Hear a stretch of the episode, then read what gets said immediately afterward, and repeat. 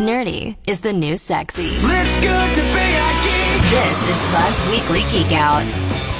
Hey, bud. Hi, Dylan. How are you? I'm good. How are you? I am grand. Thank you. what about this new studio? Wow, it is kind of like a spaceship in here now. Yeah, especially when you have the view I have now of the space mural. oh, that's yes. right. You're looking right at the space wall, Kirsten James's space wall. So cool. Very much spacey. What's on the Geek Out today? So around the old radio factory here, you guys aren't the only ones with the new stuff.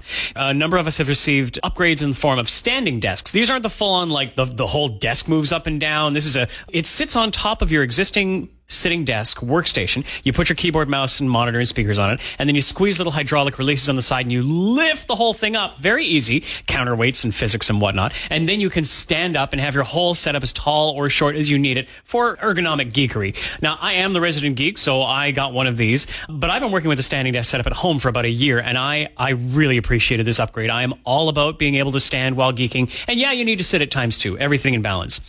But except for certain innovations like standing desks, the, the desk on which your computer sits setup has been pretty stagnant for a while now. Cars are all computerized now. Gaming is in constant evolution. Our phones have probably made the greatest leap, but Desks will sink a keyboard drawer or maybe wall mount some monitors, but other than that, a desk is a desk until now. A company called Cemtrex, which unfortunately sounds a lot like the explosive Semtex, has come up with a geek's dream of a workstation. They call it simply Smart Desk. It's the push button, sitting, standing, whole thing moves up and down desk. It has a keyboard, touchpad, and three monitors built in, which is a total of 72 inches of screen, and their touch screen.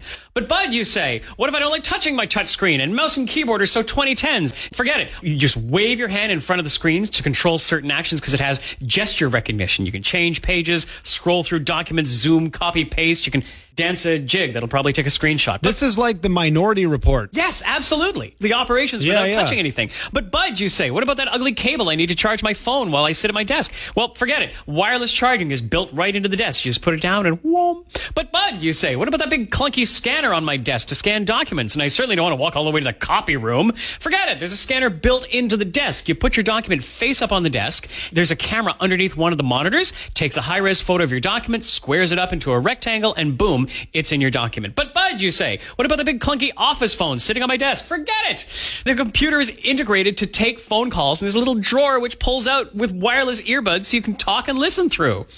For the geeks, this has an 8th generation Intel Core i7, 256 gig solid state hard drive, and a 1 terabyte traditional hard drive, 16 gigs of DDR4 RAM, a GTX 1050 Ti card with 4 gigs of memory, and it comes with its own microfiber cleaning cloth, too. But, Bud, what size of a mortgage do I need to take out to buy said desk? Yes, forget it. You'll never afford it because it's yours for the low, low price of 3,999 United States dollars. Actually, to be honest, that doesn't.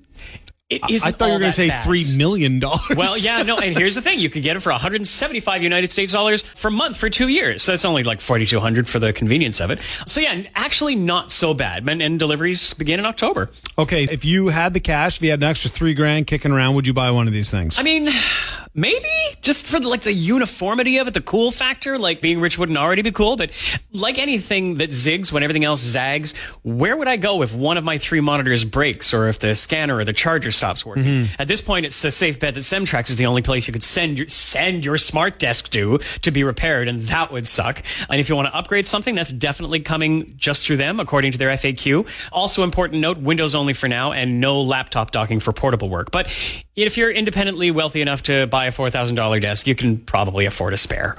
So this thing is heckin' cool. Please check out a couple of videos and all the details and specs at thezone.fm slash geekout. Awesome. Thanks so much, Bud. Bye. Bud's Weekly Geek Out. Sometimes you know it's good to be a geek. Listen every Wednesday on the Morning Zone for more news from the world of techie type stuff.